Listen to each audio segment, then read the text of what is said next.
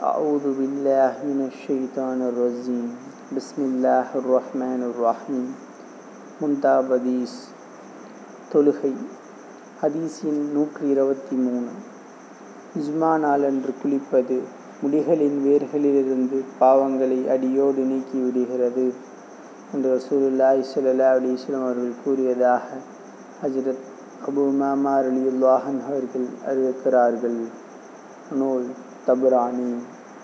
ஹதீஸ் எண் நூற்றி இருபத்தி மூன்று ஜுமா நாளன்று குளிப்பது முடிகளின் வேர்களிலிருந்து பாவங்களை அடியோடு நீக்கிவிடுகிறது என்று ரசூலுல்லாய் ஸல்லல்லாஹு அலி இஸ்லாம் அவர்கள் கூறியதாக ஹஜ்ரத் அபு மாமா ரடியுல்லாஹன் அவர்கள் அறிவிக்கிறார்கள்.